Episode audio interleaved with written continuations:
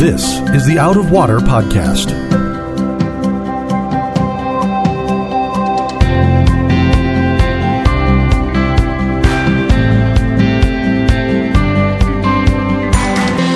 Out of Water is a production of Rio Vista Community Church in Fort Lauderdale, Florida. You can find it on Apple Podcasts, Google Podcasts, or Spotify. If you like what you hear, please subscribe and tell a friend to help them find Out of Water also. Welcome, friends, to another episode of the Out of Water podcast. I'm your host, Mark Lautenschlager, and joining me today, as he always does, is our pastor of education, Reverend Sam Castensmith. And Sam and I are welcoming you to another in our new series. He gave us stories, which is on the parables of Jesus. And this week we're coming to Luke chapter 15 and Jesus telling a series of parables here. There's actually three of them in this chapter and they're all connected in some, in what we think is some interesting ways. So we're going to be, we're going to be looking at that. Um, Sam, why don't we begin by letting people know what's happening here? Because Jesus is, is reacting to something. So, um, what's happening at this moment that Jesus is feeling like he needs to answer? Well, Jesus has been he's been going around, he's been doing ministry, he's been performing miracles, he's starting to get a crowd. And at the end of interestingly, at the end of chapter 14, he lays down this teaching about the intense cost of following after him. And you know, he's saying this this is going to take a lot. It's going to it's going you have to do a you have to lay down your life to be my disciple. And surprisingly, a lot of tax collectors and sinners. Well, what does that tell you? They start gathering around him.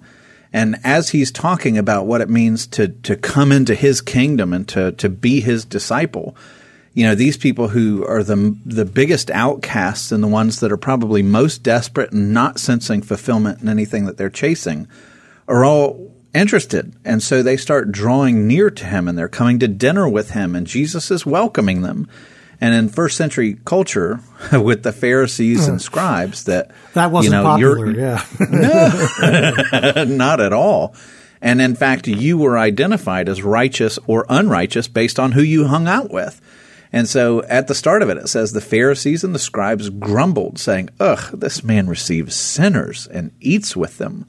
Um, and so basically what they're saying is he can't possibly be righteous because he's a friend of sinners. One of the things that's true about tax collectors and sinners whenever we encounter them in the Bible is that they typically have no illusions about where they are and what mm-hmm. they're, you know, it's like there's, there's, they're not deceiving themselves in any way. They understand their position. Uh, yeah. And the Pharisees did not. Yeah, I've talked with evangelists before, and I've and I've heard this in one way or another from multiple people where they'll say, you know, the hard part of evangelism is not getting people found, it's getting people lost. You know, which means, you know, you come and you you think people say, you know, I, I don't need a savior. Yeah, I've got it together. I'm a pretty good person. And unless somebody recognizes that their life is a mess and that they're in need of something outside of themselves, it's really hard to get them to see the value of Jesus. Yeah. Um, and that's where the Pharisees are. These other people, like you said, they know their lives are in shambles. Yeah. So a message of hope is appealing. The Pharisees don't feel like they need hope. They've got it under control. They're good enough for yeah. God in their own minds. I have a difficult time understanding people who who and I know people in my in my own world, in my immediate world, I've had conversations with people who have said, I just can't believe that people are basically bad. I have to believe that people are basically good. At deep down inside, we want to be good. That doesn't make any sense to me at all. Not at all. I don't understand it either. I mean, I, you know, there's something beautiful about you know the old song "What a Wonderful World." I see trees of green and red roses yeah. too, and all that. Where you want to see the world as a beautiful place because God made it. You know, there are elements of this world that are really, really wonderful. Uh, that's absolutely true. And wanting to find the best in things, like I understand that impulse but it almost has to become delusional in my opinion when you look at the world and all of the evil that it suffers and even in my own heart how i'm i'm you know if i get in a fight with my wife or an argument with my wife i want to win and even if it even if it means that the argument drags out rather than me apologizing i find this instinct in me that wants self over everyone else. Like I, I feel sin in me, not to mention the world that I look at that's a Right. total train wreck. Right.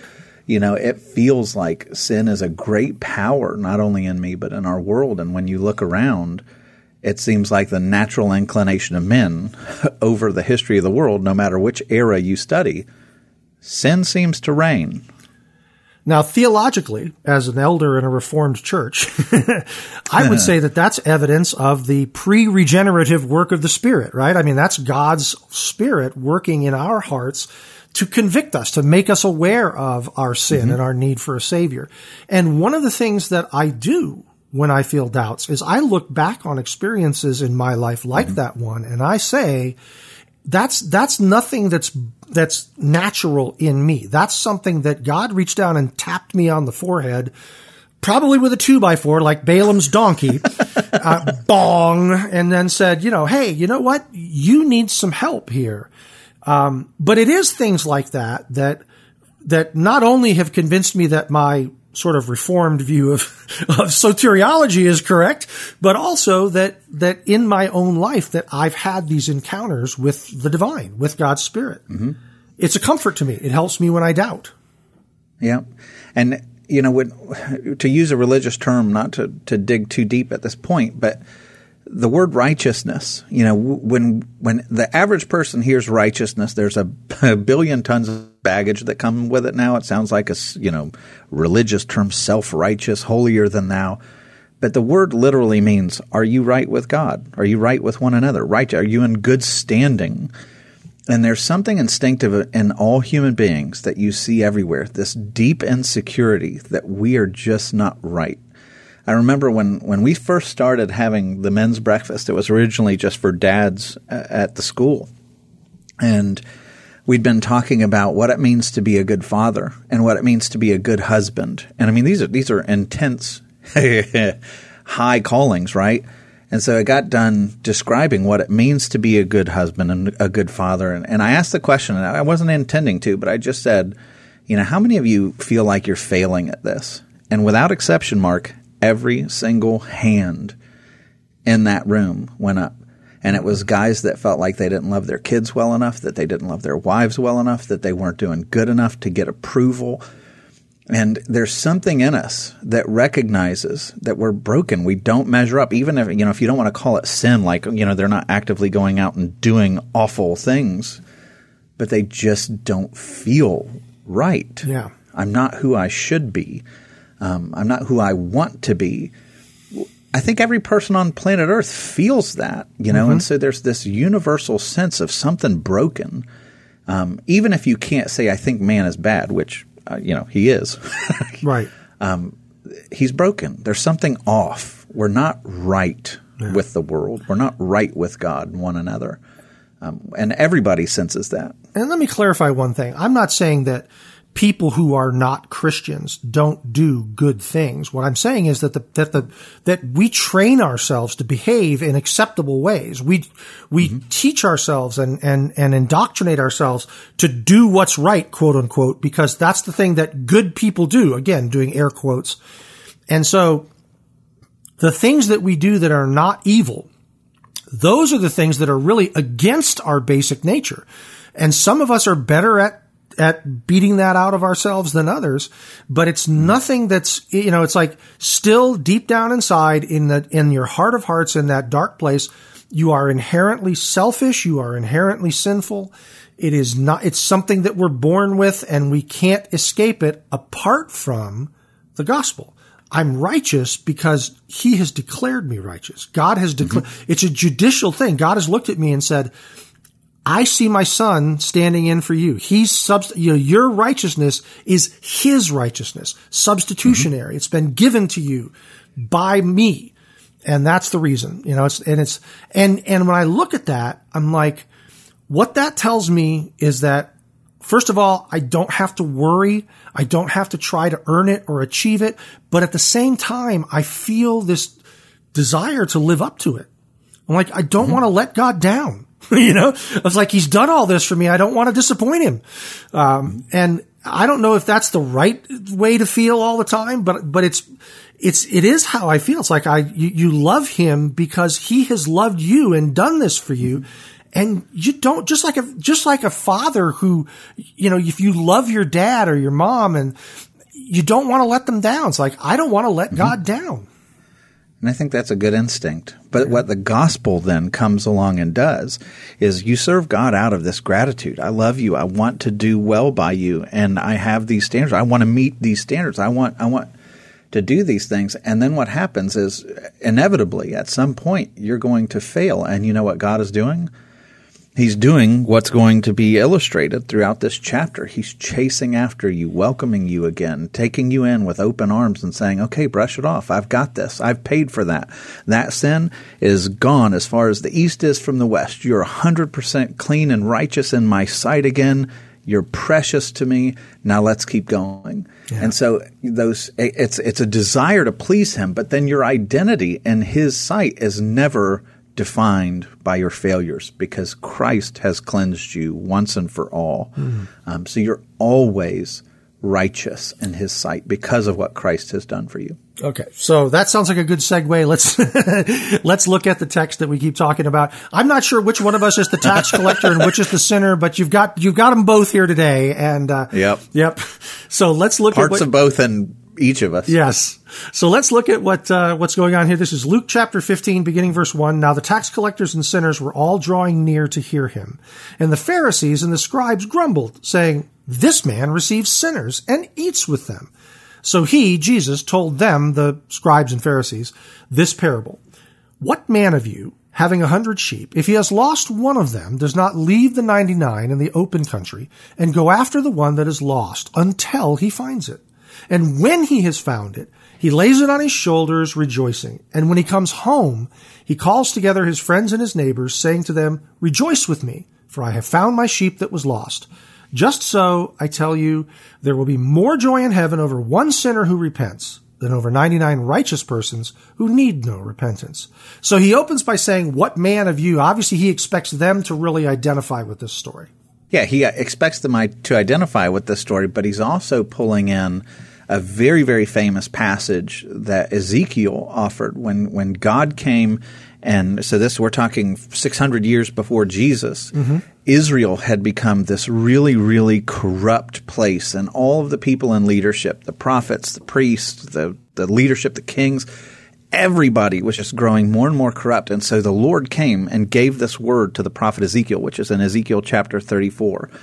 And and you listen to this. He says, "This is thus says the Lord God: Ah, shepherds of Israel, who have been feeding yourselves, you should not the shepherds feed the sheep.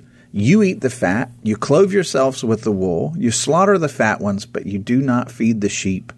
The weak you have not strengthened, the sick you have not healed, the injured you have not bound up, and here it is, the strayed you have not brought back." The lost you have not sought, and with force and harshness you have ruled them.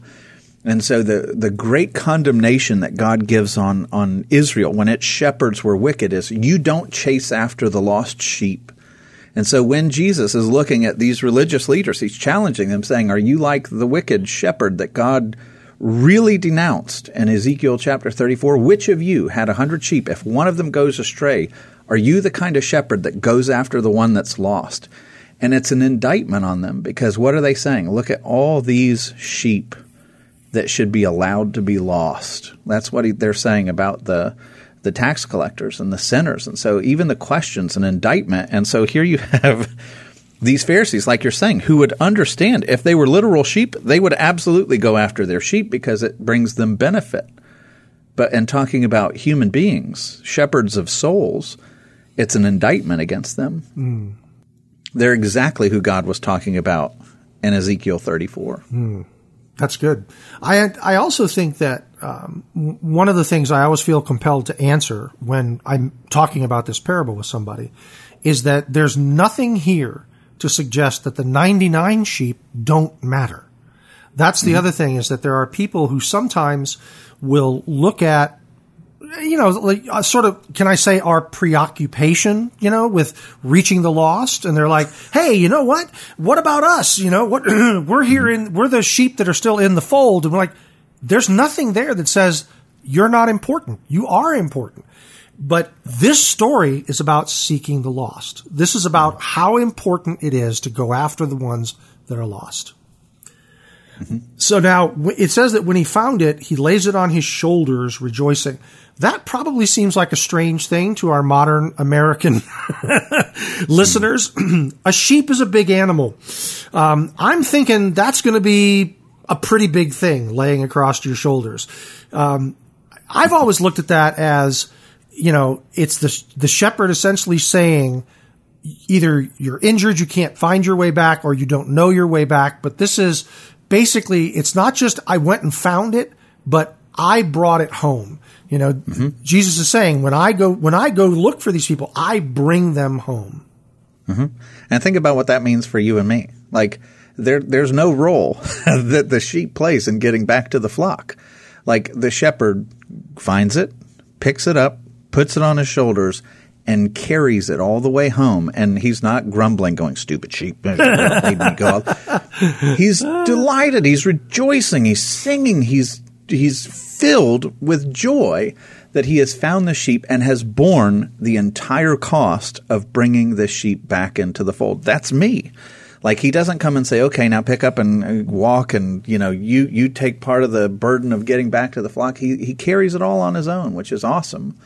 Um, it it just I love the heart that this reveals because I've I've mentioned this before. That when I first was was exploring faith and this idea of being Jesus's, the idea that you know he would have to pay for me on a cross and and I would come in it just felt like such a bad deal for Jesus mm-hmm. that I didn't want to come to him until I had something better to offer mm. and this was the parable that crushed that idea and because in my heart I'm thinking I don't want to come to him until I can have something for him that will make him happy and what this parable says is just be found let him carry you. Let him bring you back home because when he does that, guess what he's doing? He's rejoicing. Mm-hmm. You want to make the Lord happy and you're lost. The way is not to say, oh, well, let me figure out how by my effort I can make him happy. No, what makes him happy is to find you and to bring you home. Just surrender and let him. Um, it's all by his grace and his goodness. And that, that crushed me. I was, I was in. I was ready. Now, when he comes home, he calls together his friends and his neighbors, saying to them, Rejoice with me, I found my sheep that was lost. That, that sort of thing of calling together the friends and the neighbors. Um, now, obviously, Jesus is portraying himself in this story as the shepherd, and the mm-hmm. tax collectors and sinners are the lost sheep. The friends and the neighbors in this case would be the Pharisees. Is he saying, is he saying to the Pharisees, you should be rejoicing with me? Is that what he means there?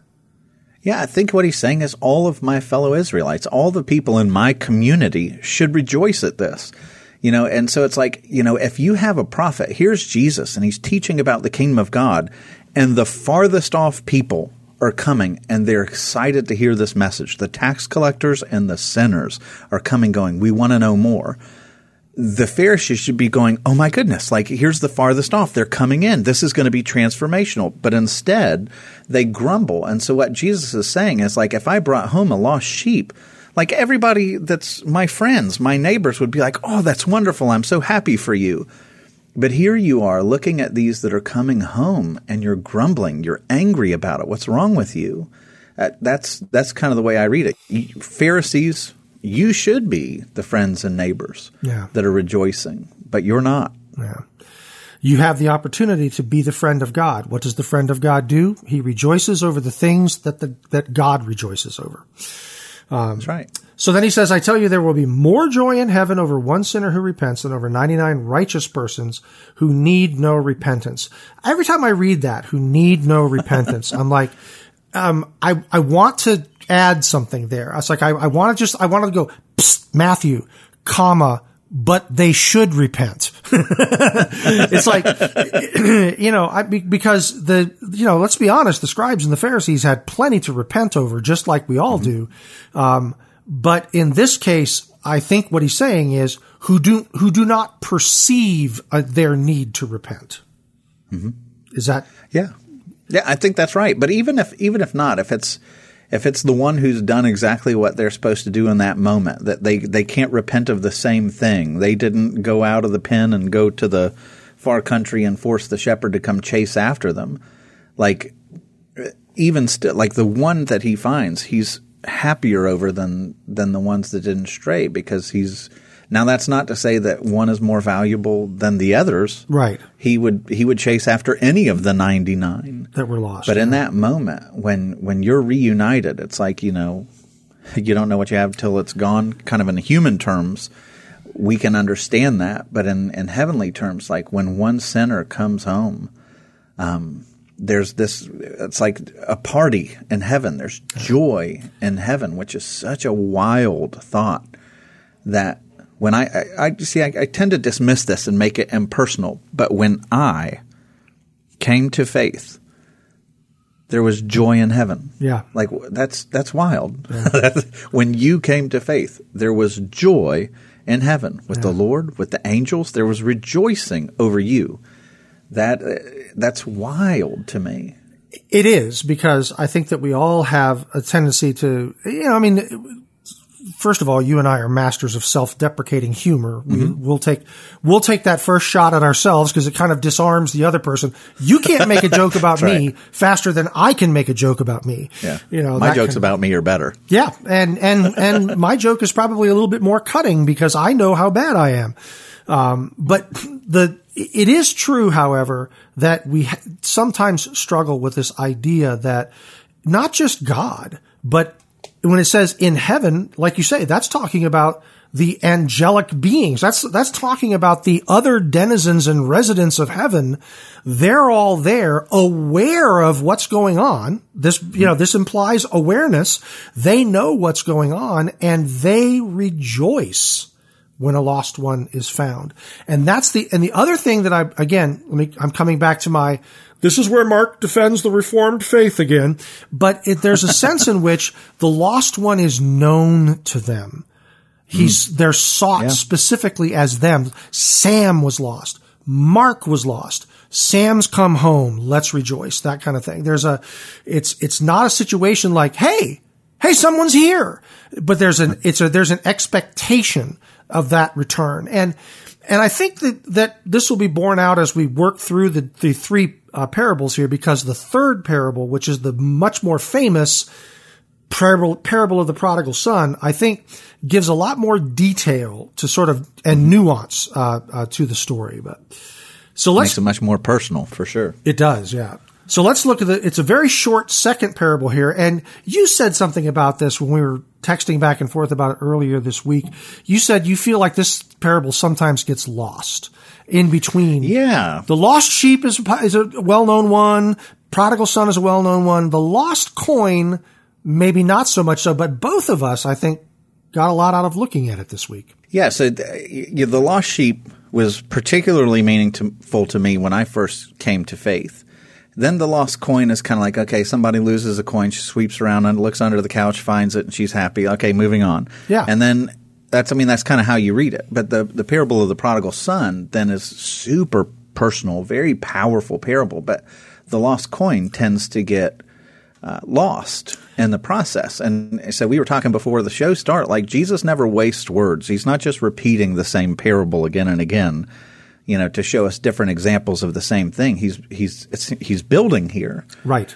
And so when you're at the parable of the lost sheep, what happens? You have you know Uh, sheep that belong to a particular household, and one of them ventures outside of the house and runs off and forces the shepherd to leave the household and go on a journey after the one. But then the second one is okay, here's a lost coin that's inside the house. And so it's building, you know, the contrast is now here you have a, a, woman who's lost one of her 10 coins and she's inside the house looking for something that's precious. And so I think what Jesus is setting up here is it's not only the good, you know, the, the righteous person who ventures off to look for the lost sheep, but it's the righteous person who looks for the lost within their own house. Mm-hmm. Um, and this is, of course, building up to the last parable, to where there's going to be two lost sons, really. One who goes on a distant journey, and like the shepherd, the you know somebody's supposed to go look for him, and they don't because the older brother is resentful. But then the older brother is lost, and he's inside the house, and so it's building toward that. Yeah, I think. The sec- the uh, parable of the lost coin, just three verses here, beginning in verse eight. Or what woman, Jesus said, having ten silver coins, if she loses one coin, does not light a lamp and sweep the house and seek diligently until she finds it. And when she has found it, she calls together her friends and neighbors, again friends and neighbors, saying, "Rejoice with me, for I have found the coin that I had lost." Just so I tell you, there is joy before the angels of God over one sinner who repents. The thing that struck me about this one, um, which was slight, I, I, I, like, by the way, what you said about the going out of the house and then lost within the house. I think that's a big part of it also. But from, from my perspective, what I saw was that the first story, because Jesus is talking to these guys, what man of you? And he knows they're going to identify with this idea of the ownership of the flock and, and that sort of thing. That I just picture some of them at the end of that parable thinking to themselves, okay, look, I get it. I got a hundred sheep. I'll give up one. Can we get rid of these tax collectors and sinners, please? You know, how much of a loss is one sheep out of a hundred? And then you come into the second story where Jesus says this woman has 10 coins and one of them is missing. That is a tenth of her available wealth. It's, mm. um, you know, and so I think it, to me, what I saw Jesus establishing in the second story was the one who is lost is valuable. It shouldn't be, it, you shouldn't ignore it. You shouldn't go, oh well, it's in the seat cushions somewhere. It's valuable. This is something that we want to retrieve because it's worth a lot. Um, and I do think that there's, mm-hmm. you know, this idea of being within the house is also there too. But I also like the fact that the second one establishes some intrinsic value to the lost. God goes after the lost and seeks the lost because they're, they matter to him. They're mm-hmm. worth something to him. Yeah. yeah. And this woman is, is, if she's only got 10 coins and, you know, the, the word there uh, is drachme, which, and that's a, a, about the same as a denarius. It's a day's wage. So here's a woman who's less than paycheck to paycheck. She's got 10 days worth of money to, to sustain her. So when she loses one, that one really really matters because she's she's not exactly wealthy, right? Um, and so scarcity plays a, a, point in this, and so she's she's in. And one of the other things um, that I'd mentioned, you know, when I was looking at this, I'm always looking for for patterns to to get me off into heresy. but, but, but anyway, I, when I was thinking about this, you know, here you have a Jewish woman who is sweeping out her house, looking everywhere, and it made me remember that before the Passover they you know they would do w- where we get spring cleaning from actually. Um, but they would sweep out their house to get rid of leaven from the house or yeast or any any goods that had leaven in it in it because leaven was seen as a sign of corruption. And so they would literally take everything out of their house and sweep out their house and they would look for leaven in any kind of product. And then they would bring everything back in the house to make sure that as they went to Passover that their house was purified and so as I was looking to see, okay, how does that exactly work? I came across this a, a festival or celebration that they would do, and I'd never heard of it before. So, so I'm going to butcher the name, but I think it's pronounced Badikat Chametz. And then the Hebrew celebration that on the night before Passover, listen to what they would do, and you'll hear the similarities. So in the in the parable of the lost coin, you have a woman who loses one of ten coins. She lights a lamp and she starts sweeping the house. And this tradition, what they would do on the night before Passover to make sure that you got all the leaven out of the house, the the the head of the household would go around and he would take 10 things with leaven and he would hide them all throughout the house. And that night they would go into the house with lamps and they would have a feathered broom and a wooden spoon and you would have to find each of the 10 pieces of leaven in order for your house. And basically, it forced you to look everywhere so that if there was any accidental leaven left in there, you'd, you'd find it in the process. And so they would take the, the feathered broom and they would sweep it onto the, the leaven onto the wooden spoon and they would discard it to get it out of the house. And I found it strange that the what's going on here, and they would hide ten of these leaven things, and you had to find all ten. So here you have a woman with ten coins. She loses one. She lights a lamp and she sweeps the house until she can account for all ten. And in this tradition before Passover, they threw in 10 pieces of leavened whatever it is, and you would light a lamp, you would break out the broom, and you would sweep the house until you accounted for all 10. And so it's it just seems interesting to me that Jesus is contrasting, you know, cleaning out the house to get rid of the leaven, and Jesus is using that same kind of tradition to say, no, no, no, what you consider leaven, Pharisees, are coins, precious coins. And you need to be every bit as diligent of, you know, your, your self-righteousness of making sure that all the leaven's out of the house. You need to be searching for these coins. Mm. You've got treasure in your house that you don't see and you're losing them.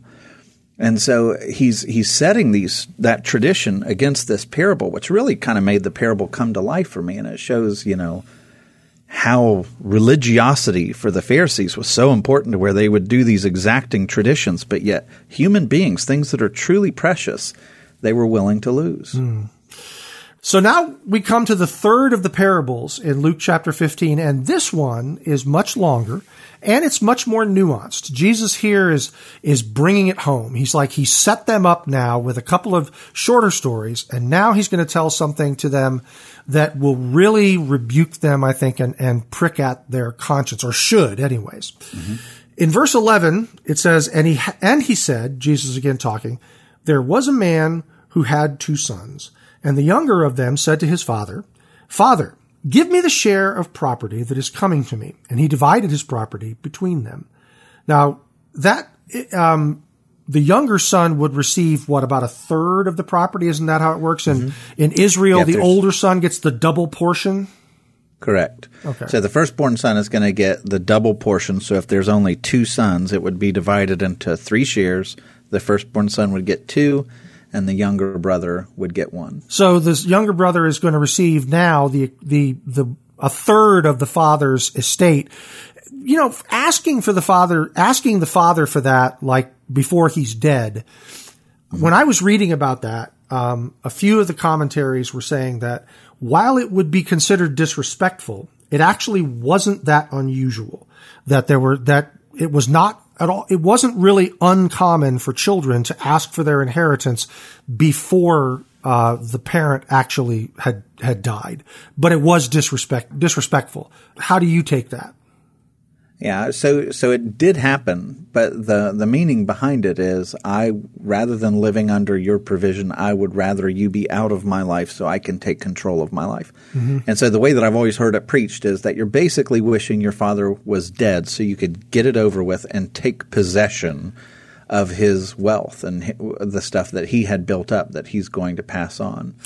Um, so the disrespect is, I would rather use this for me than to be in your household receiving from you. Right. What the son is very clearly saying to his father is, I don't want you. I want the stuff. It's like I, he's mm-hmm. he's basically saying, you're just a conduit for stuff. Give me my stuff, please.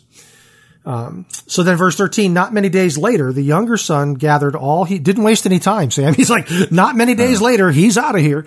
The younger son gathered all he had and took a journey into a far country.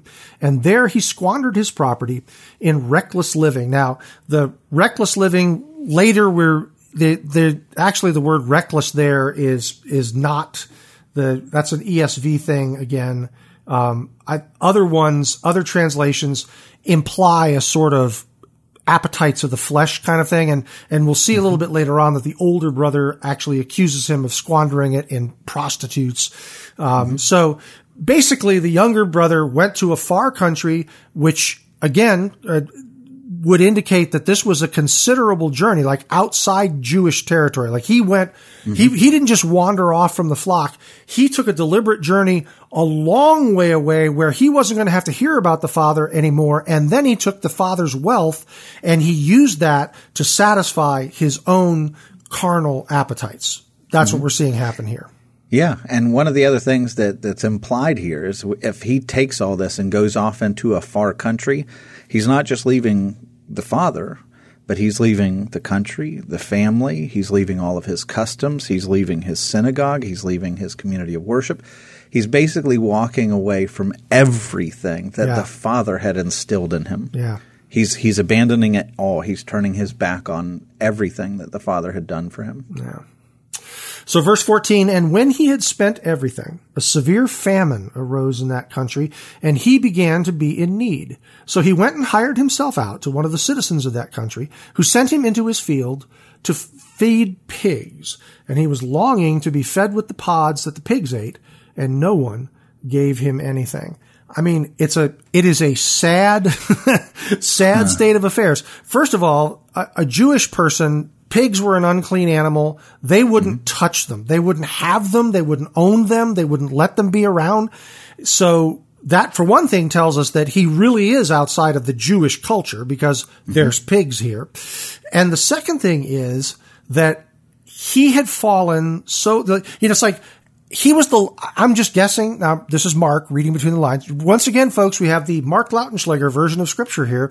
But I'm thinking that when this guy was there with dad's wealth and he was spending it on carnal pleasures of the flesh he was probably a big deal. Everybody mm-hmm. likes to hang around the big spender. Sam you picking up the tab? Let's go. You know and he so he probably thought he had a bunch of friends until the money ran out. This is another indictment of the human condition, right? Yes. You know, he doesn't say, and he was poor, and people surrounded him and wanted to care for him. I mean, it's like the moment that they've sucked him dry of everything that they wanted from him, they have no use for him anymore.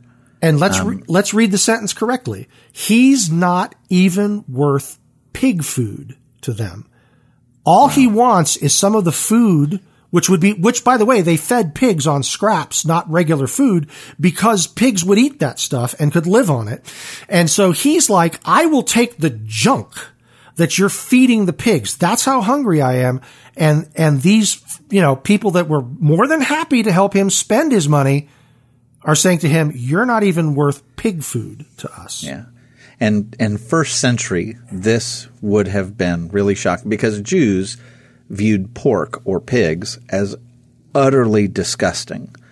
And here it's saying, you know, he's longing to eat what the pork eats.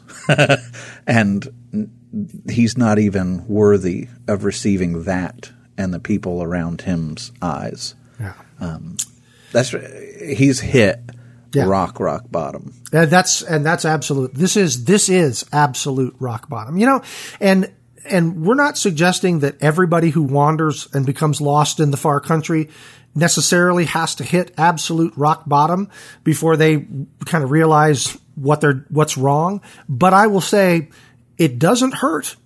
You know, when you when you hit rock bottom, it's a it's a bucket of cold water over your head, and you suddenly start to look at things, you know, a little more clearly. Yeah, and the most people when they come across something like this would would want to raise a fist to God and say, "Why would you do this?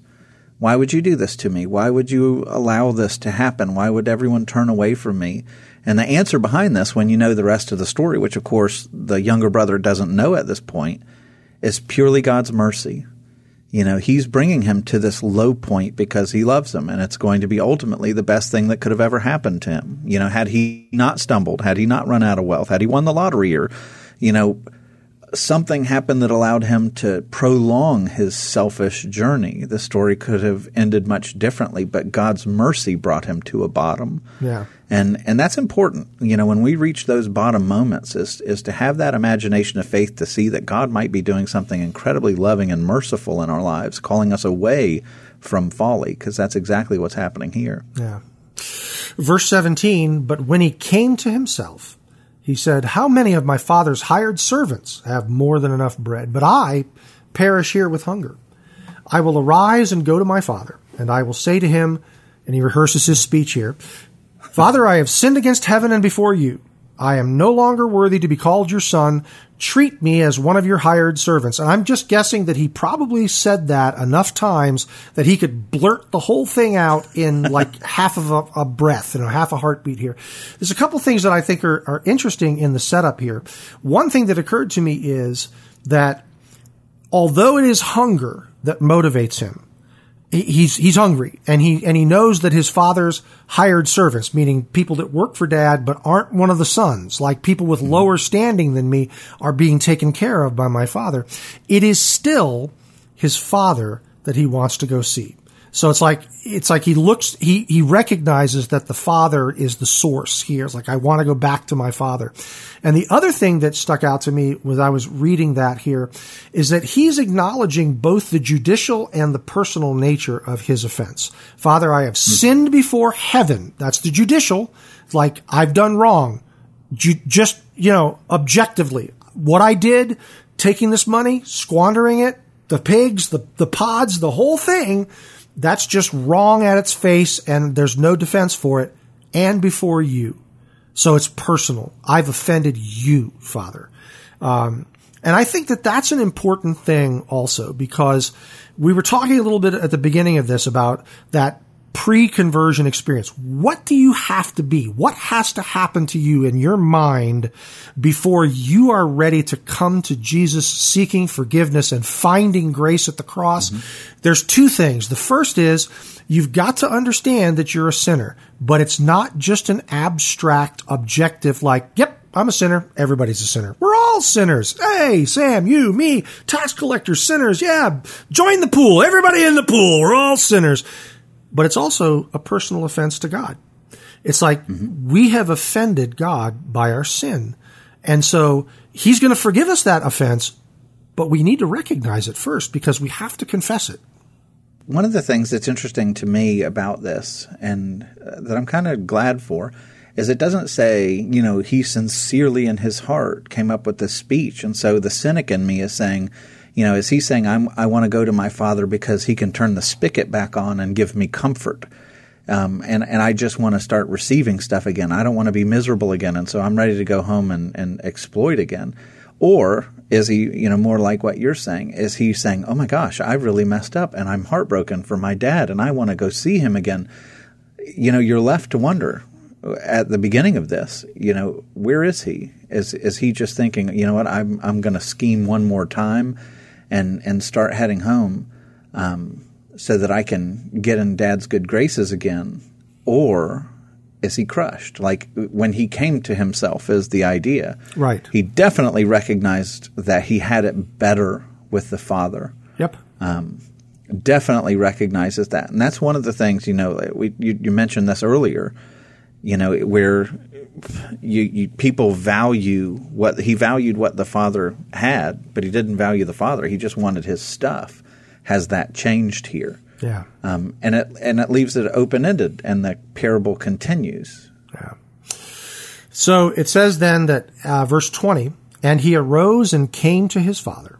But while he was still a long way off, his father saw him and felt compassion, and ran and embraced him and kissed him so that's what's happening here. The father ransomed. Now that would have been a pretty undignified thing for mm-hmm. the father in that culture to do. Yeah, and first century Israel, it was it was it was just a common thing that revered or older Jewish men did not show their legs. It was considered improper and undignified. And so it, for him to be able to run, he has to bind up, you know, the long robe. He's got to pull it up and bind it to be able to run. And so it would have been, he would have endured the shame. Everybody would have been looking at him going, oh, he's doing that. You know, he's showing his legs and it would have been considered undignified. But, you know, I mentioned before when the son realizes, man, I would be better off at my dad's house. Uh, so I'm going to go home. And he rehearses the speech, and you're left wondering at that point, like, is he doing this just because he wants something better than pig slop? Or is he really brokenhearted? And you know, I read this story, and you know, I'm skeptical for up until you get to the point where when the father sees him from a long way off, and the father runs and felt compassion and ran and embraced him and kissed him. I think at that moment, even if that younger brother was still, you know, torn and, and his soul, I think that moment crushed him. Mm-hmm. And I think if, if nothing else, seeing the extent of how much this had hurt the father, that he's on the rooftop, he's looking down the road, he sees him from a long way off, which means he's been anticipating this for a long time, hoping and waiting for the day when his son is going to come home. And when he sees him, he endures the shame of running with his legs exposed and he embraces him and kisses him without a question. He doesn't interrogate him. He doesn't say, Are you here to rip me off again? He's just overjoyed, even though he has suffered greatly because of his young youngest son. But he just embraces him and kisses him. And you know, I remember when I first was coming to faith, you know, you, you think through, you're like, my life's a mess. I'm out of control. I've got this addiction. Everything's wrong. And at that point, you know, at least intellectually, something's wrong. I need to find God. I need to do something better. But it's when you realize that when you come to God, He doesn't snub you, He doesn't shame you, but He embraces you and kisses you. That's what crushes you and leads you to authentic repentance. That's always been my my experience that even when I'm not sure I feel it, I just know something's wrong. When I come to God and He just embraces me and kisses me, that's always what really grabs my heart. It's like a, the verse in Romans where it says, um, uh, "It is the kindness of God that leads to repentance." Well, what does that mean? It's when you come to him with all this mess and you've got no basis to appeal. Like there's no righteousness that you have, and you come before him going, I, I, "I'm I'm so sorry," and he just grabs you before you can even justify yourself, and kisses you and tells you that everything is made new and that he's paid for all this, and all he wants is you and your heart. It crushes you in a good way. It it it makes you want to leave your sin and stronger veracity than anything you've ever experienced prior to that moment. But I think that's what when the father sees him and shows the level of love and reckless abandon of welcoming him home, I can't imagine that this younger son's heart isn't if it if there was cynical scheming at prior to that moment, I think it gets crushed when he sees the extremes of his father's love. God knew what it would cost him, both in terms of the pain and the cross, but also the shame. It's like mm-hmm. he was willing to do anything for us. Yeah. Yeah, and and this is if we didn't clarify this, but this parable, the father, I'm assuming most people have picked it up. The father's God. Yeah. You know, he he feels compassion. He runs, he embraces, he kisses, and, and the two sons are basically, you know, the two directions that, that we tend to go to find significance or meaning or value. So the the one son thought, you know what, I'm going to break all the rules to find satisfaction in this world, and he took his father's inheritance and he went out and he lived this crazy lifestyle.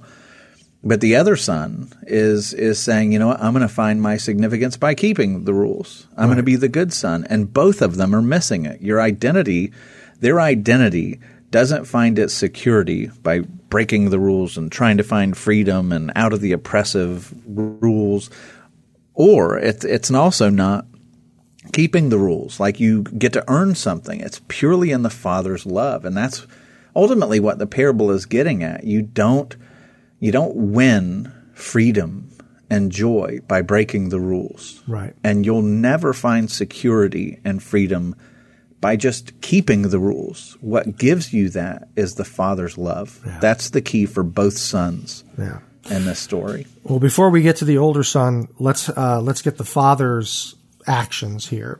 Um, the father has he's the father ran to him, embraced him, and kissed him. Verse twenty one, and the son said to him, this is the rehearsed speech.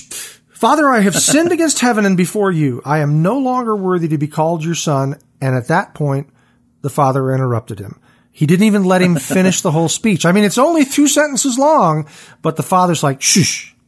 But the father said to his servants, bring quickly the best robe and put it on him and put a ring on his hand and shoes on his feet and bring the fattened calf and kill it and let us eat and celebrate for this my son was dead and is alive again. He was lost and is found. And they began to celebrate. Now, these three gifts that the father gives him here, these are pretty symbolic things, aren't they? I mean, there's, there's a lot, this isn't just like, dude, you smell and you're shabby and your clothes look like crap and your feet are bare. We're going to get you hooked up. But no, each of these had some, some symbolism to it. Yeah. I mean, for starters, before, before even getting into the symbolism, like when he comes home, you got to remember that this son left and he was arrogant and he thought he was hot stuff and he left with the best and lots of wealth. And when he returns, I mean, he he doesn't have shoes. His his robes are a mess and probably stained with all kinds of mud and pig slop and everything else. He's utterly humiliated. He's penniless. He's hungry. He's he can't afford anything. All of his money is gone. I mean, he wanted to eat pig slop. So when he arrives, come walking down the road from a distance, this is not the same son that left. He's he looks radically different. And he comes in and he says, "I'm not worthy to be your, called your son." And bam, he says, I, I, "Bring me the best robe." And put it on him. Put a ring on his hand and shoes on his feet. He needs to be restored um, to the to the role as my son. So you know that ring, for example, in the ancient world, there's a ton of these that they found in archaeology. The ring is where you kept the seal of the household. So if you were if you were putting a stamp or putting rolling something through wax to put your seal on it, the ring held that seal. And so it gave the authority of the house. And so when he walks in, the younger son, it's it's not just saying, "Hey, I'll take you in as a servant." He's saying, "No, no, no. You have full authority. I am restoring to you full authority to act on my behalf as my son." Mm-hmm. Um, and putting the robes on uh, the best robe on him. I mean, it's it's giving him a place in in the ancient world. Robes, in particular, you can think Joseph, for example um, the best robe would be a sign of, of of status. It's he would have been exalted and elevated, and so in all these ways, you have this son that is coming back a disheveled shell of what he was before. And he has no basis. He has absolutely nothing to appeal to the father to say, I deserve this. And the father pours forth mercy on him and says, No, no, no. You're a son, and I'm going to restore you to full status. And I know that you did research on some of this too. Yeah, there was also the the shoes, the the sandals on his feet. That that that idea was that at that time servants would not have shoes and sandals of the type that we're being referred to here. So it's all that that symbol was that of being a free man as opposed to a slave. So the son in that far country had essentially become a slave. That's, that's what he was. He was a slave to the man who was feeding his pigs and the father is giving him his status back as being free. The ring, as you say, is the authority of being a son. And then the best robe, this idea of the best robe, that was very big in that culture to say that, that you are an honored guest. Even if you came in with a good robe, you know, Sam, you were dressed to the nines, no problem. But you know what? I've got a special robe, a robe that I only give to my honored guests. So this, so as the younger brother came back, the father was, was restoring him fully to his status as a son. It was a symbol of honor with the robe, of authority with the ring, and freedom with the shoes. It was you know, and when you think about that, I mean, that's really what happens. It's like when you come to God empty handed, like, I got nothing, Lord. The only thing I have is I've created a mess that needs you to fix, to fix it. It's like the only thing we contribute mm-hmm. to our own salvation is the sin that made it necessary. Um, and so when you come to God that way, it's like that's when you receive freedom. You, you may think I've got nothing, so I'm free. No, You've got nothing, but you're still not free. It's, it's God that sets us free. It's that. So I think that was the importance of those gifts. Each of those was symbolic, the honor, the authority, and the freedom.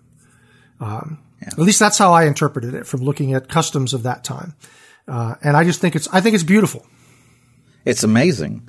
But I, you know, if you pause and remember, okay, he's telling the story to people who do not want tax collectors and sinners to be celebrated. Right. Well, he's just described somebody who's far worse, right?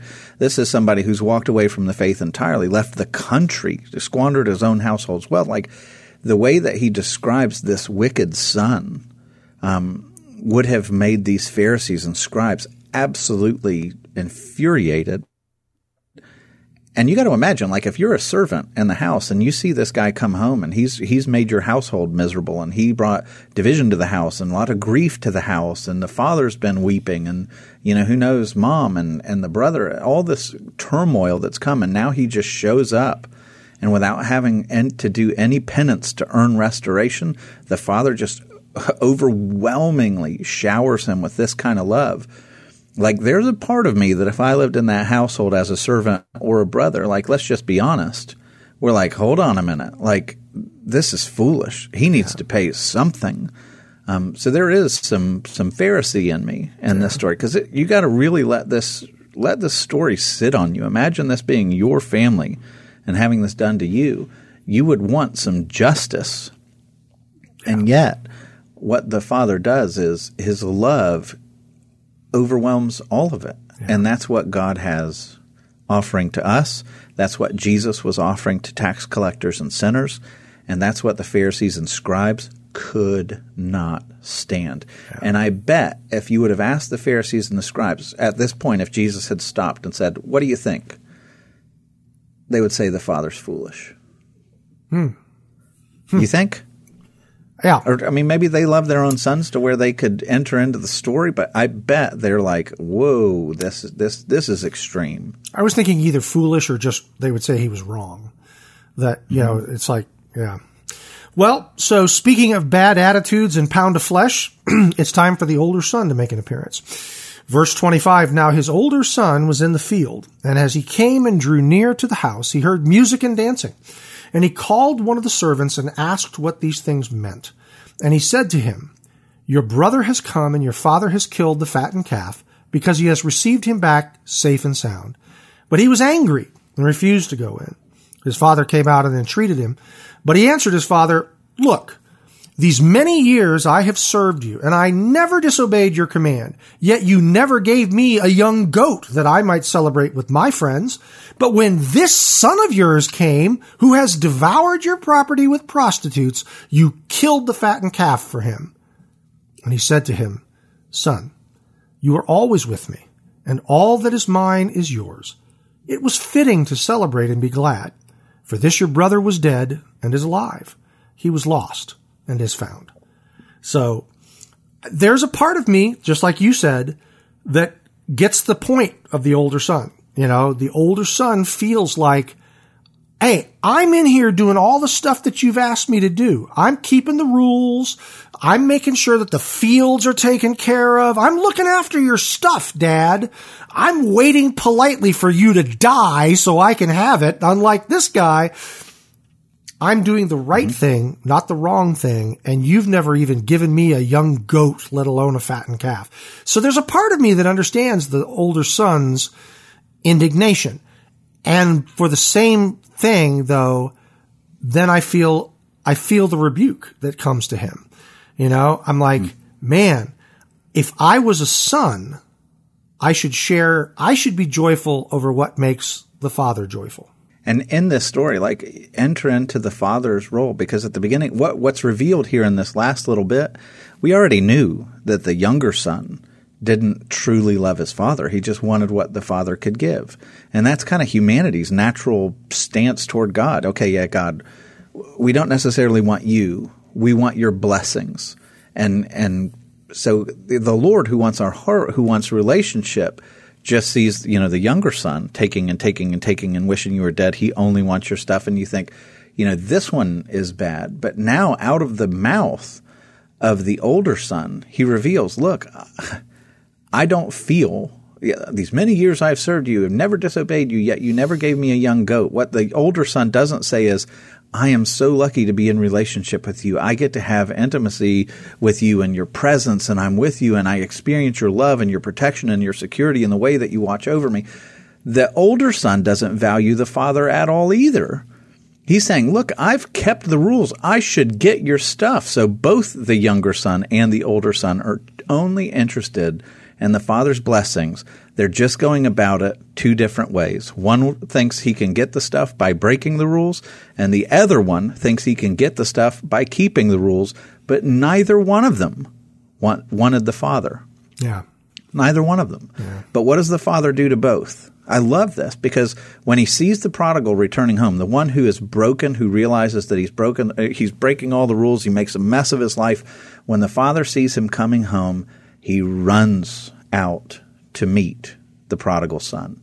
And here you have the older brother who's saying, I will not come into this household. I'm so angry that you've shown mercy. This is Pharisees, hint, hint. I'm so angry that you've shown mercy that I want nothing with you or this celebration at all. And what does the father? The father runs out to him too. It says the father came out. He's unwilling to go into the house and entreated and so him. Both and entreated yeah, him. So in, I mean, that's that's also undignified, right? I mean, yeah, for a father, on, please, yes, for yeah. a father to sort of beg the son to understand, yeah. So in the story, you have the father who's who's shaming himself to win the sons. And in this case, you know, it, it, you're left with a cliffhanger. It doesn't, you don't, you get the sense that he digs in and stays outside, but it doesn't, it doesn't tell you what ultimately ends up happening. But the father's heart toward the rule keepers who don't have a relationship with him and the rule breakers who don't have a relationship with him are the same. I want a relationship with you. Come near. Come to me. Um, and it's interesting. You know, Jesus wants our heart. Yeah. That's that's what he's after. You know, I think that is interesting because when I talk to people who really don't know anything about the church, really, and there's a lot of people now that are like, yeah, I've really never been to church. I mean, it's like, it is a post-Christian culture out there now. There are people out there that, Sam, they've grown up, they're, they're in their 30s and 40s and they've, no one's ever taken them to a church. Mm-hmm. When I was growing up, everybody went to church sometime. You hated it maybe, but your parents dragged you. And so there's people out there that have just never been inside of a church. And, and when you talk about the fact that you go to church, people are like, why? You know, and, and, and it's very, well, it's very transactional yeah. to them. It's like, what do you get out of it? I'm like, well, I, I do that because this is, this is where I go to be with, you know, the people of God and to worship God together as a community. And they're like, so, but what do you get from that? You know, that kind of thing. It's very transactional. You know, and there's something, and the, and as we keep sliding more and more into that post-Christian culture, you know, in my time, 20 years or whatever it's been as a, as a believer, I've noticed that it actually gets easier to talk to people about Jesus, ironically. Um, and that people, because I think before when we had so much cultural Christianity, it was like, oh, yeah, yeah, I know what that is. But now you have, it feels like people are more desperate to be known, to be loved. They feel like something's not right. There's so much hate and animosity and division and a sense of despair in the world that when you when you're faithful and you you don't put in all the extra garbage that divides people out, but when you honestly present a picture of Jesus and what he's done and what he offers, it's like, gosh, it, it's it's alluring. Like people yeah. want it more. They've never heard anything like this. And I think that the dying of cultural Christianity, which there's a lot in me that grieves over that, by the way, because you know there's a lot about civic virtue and all that stuff that I think is really wonderful and we need yep. to have again. Yep. But at the same time, you know that that lost of the losing the sense that Jesus is just the virtue guy and being able to come to somebody with a blank slate and actually present them with the gospel, not just you need to be nice and a kind person. Um, version of Christianity, like, man, I, I find that people are more and more open and desperate for something like that in ways that I haven't seen before. Yeah. Which then raises the question is that something that God has done for that reason, you know, because one of the things that you and I have both puzzled about over the years as we've talked about, you know, the, the way that society in many respects, especially in the civic forum has been circling the drain. And you're like, Lord, what are you doing? Maybe this is what he's doing. You know, maybe what he's doing is he's opening up the door to a whole new gospel, to a whole new, not, not a new gospel, but a, a new presentation of the gospel to a whole generation of people who need to hear it and not just need to hear it, but want to hear it. Yeah. You know? I don't know. You Maybe, know, the, I hate to be optimistic. I'm sorry. I'm starting to become an optimist, Sam. You know. you know, I, I grieve over where things seem to be in our country, but I have written in in one of my books that's probably never ever going to make it to publishing. One of these books that I've dreamed up. I wrote uh, a book about all the conditions that made the gospel explode in the first century, and one of the chapters was God gave them horrible emperors. And so, I mean, the, the, the names of the emperors that come right after Jesus are so. horrible. I mean, you got Tiberius who's reigning when he dies, but then right on the heels of that, you're going to have men like uh, Nero yeah. and Caligula yeah. and these these men that were so atrocious. And why would God do that? You know, prior to that, you had the Roman Empire that was, and the Roman, you know, everything was about Rome, Rome, Rome, and he made it so gross. It, he made people hungry for another kingdom, and I think that was part of the reason why the church exploded right in that first century. Yeah. And you know, when people hung, when they see that the kingdoms of this world are broken and gross and petty and disgusting, you know, you don't give up on the kingdoms of this world. You still want to be a good citizen, but at the same time, it sure makes it easy to put your hope somewhere else. Because, man, this one, not so much there are many things that if you are, you or I, either one of us, were given the opportunity to wave the magic fairy wand and make changes, there's things that would be different. You know, we would, we would make mm-hmm. changes about the way things are going. But at the same time, I think that both of us can step back and say what's really important here is that Christ be lifted up, that the gospel be spread, that people come to faith and the kingdom is built. And that's really what it's about, you know? And we should be more passionate about that kingdom. You know, there's, there's, a, a couple of other things, and, and, I feel like I'd be amiss if we didn't bring up. Tim Keller wrote a book called Prodigal God, which is a wonderful book. I'd recommend to anyone who wanted to read it.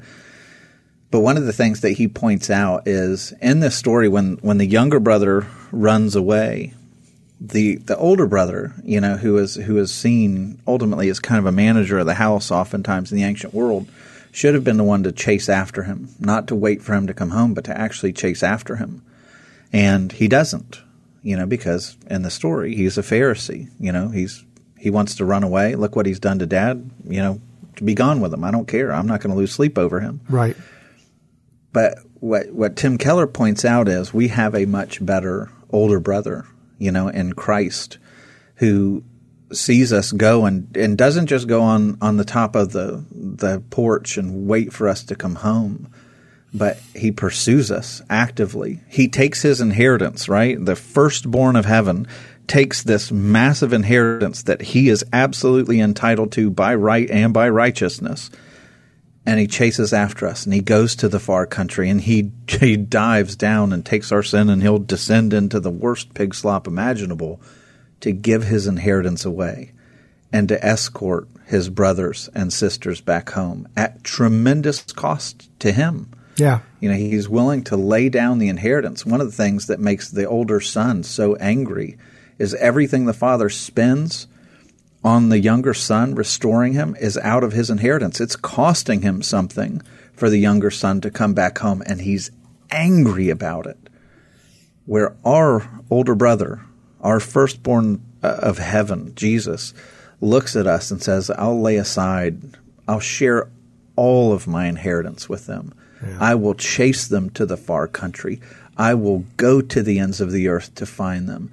And to know that, you know, this, our older brother of heaven is so much greater, so much greater, um, is a wonder. And I mean, everybody can kind of look at their story and see, you know, if they've, if you've come to faith, you can look back at your life and you can see little events that have happened in your life that have kind of called you home And they used to call Jesus the hound of heaven, like he is pursuing you and all the events in your life that draw you to that moment of salvation and a life with him.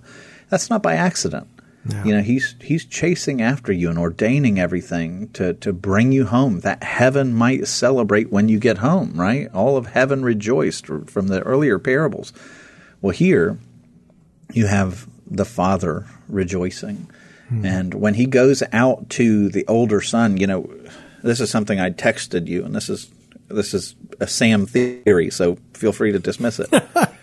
but when you when you get to the parable of the lost coin, it, it kind of has these parables or parallels with that tradition of Passover, mm-hmm. that where you're cleaning out your house. Well, in this story, there's there's little echoes of what's happening with Passover when the son comes home. He puts the robe on him. He puts sandals on his feet. Well, on the night before Passover, everybody was to put on their clothes, to gird themselves, to put sandals on their feet. What does the father do? He slays an animal. He throws a great feast.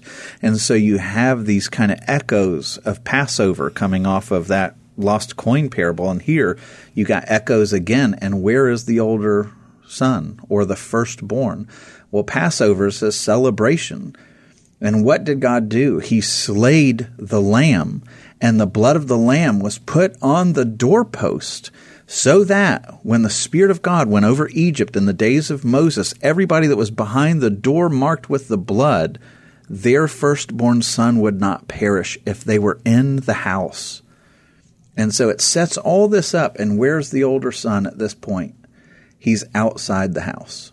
Yeah. And I'm wondering if Jesus intended to set this up in a way to where the older son, the firstborn son, is hearing these echoes, and he's like, you know, this this this has got echoes of Passover. I need to be in the house, and the father's pleading, "Come in the house." Mm. But if he's unwilling to come behind the door, what happens to him? If he stays outside, refusing to rejoice and the the redemption of his brother. What happens to him? Yeah, in know, terms the of the Passover, the Passover, he'd be killed. Yeah, that's right. Fills in the blanks. Judgment will fall upon him, and so we're left with that. We don't want to be older brothers. Yeah. We do not want to be older brothers. Yeah. Um, we want to delight in the redemption of tax collectors and sinners yeah. and younger brothers, recognizing that we don't earn God's favor, that we're every bit in need of His mercy as the worst person on this planet. you know, mm-hmm. it took the death of God's Son to redeem me, every bit as much as it did the serial murderer who came to faith. Yeah. Um, I'm no better. Well, folks, we hope that you've enjoyed your time with us, that it's been profitable for you. Uh, this series, uh, he gave us stories these are being messages that are being preached right now at our church, Rio Vista Community Church. If you'd like to see the messages that are being preached from these, I thought Tom's message on Sunday was great. I loved, you know, it's like I wrote study notes for that passage and I listened to his message. I'm like, wow, he did a whole different thing and it's like awesome.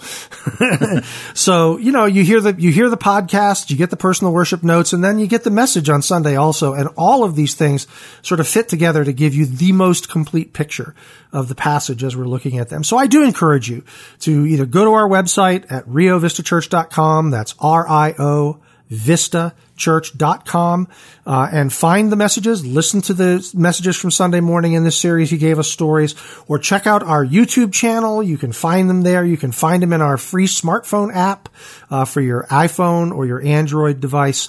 Um, take advantage of that. Get the messages, listen to the podcast, get the study notes. Uh, it's all there for you to help you really uh, get the most out of these passages. Uh, if you enjoyed today's broadcast and you'd like to correspond with us, our email address is outofwater at riovistachurch.com. You can also find all the back episodes of this podcast at riovistachurch.com slash out of water. You can find us on Apple Podcasts, on Google Podcasts, and on Spotify. And Sam and I will be back next week with another in the series, He Gave Us Stories and we look forward to seeing you then. We hope you enjoyed your time with us and you will both subscribe to the podcast and listen regularly. You can find out more about Out of Water, catch up on past episodes, and access show notes at our website, riovistachurch.com slash out of water.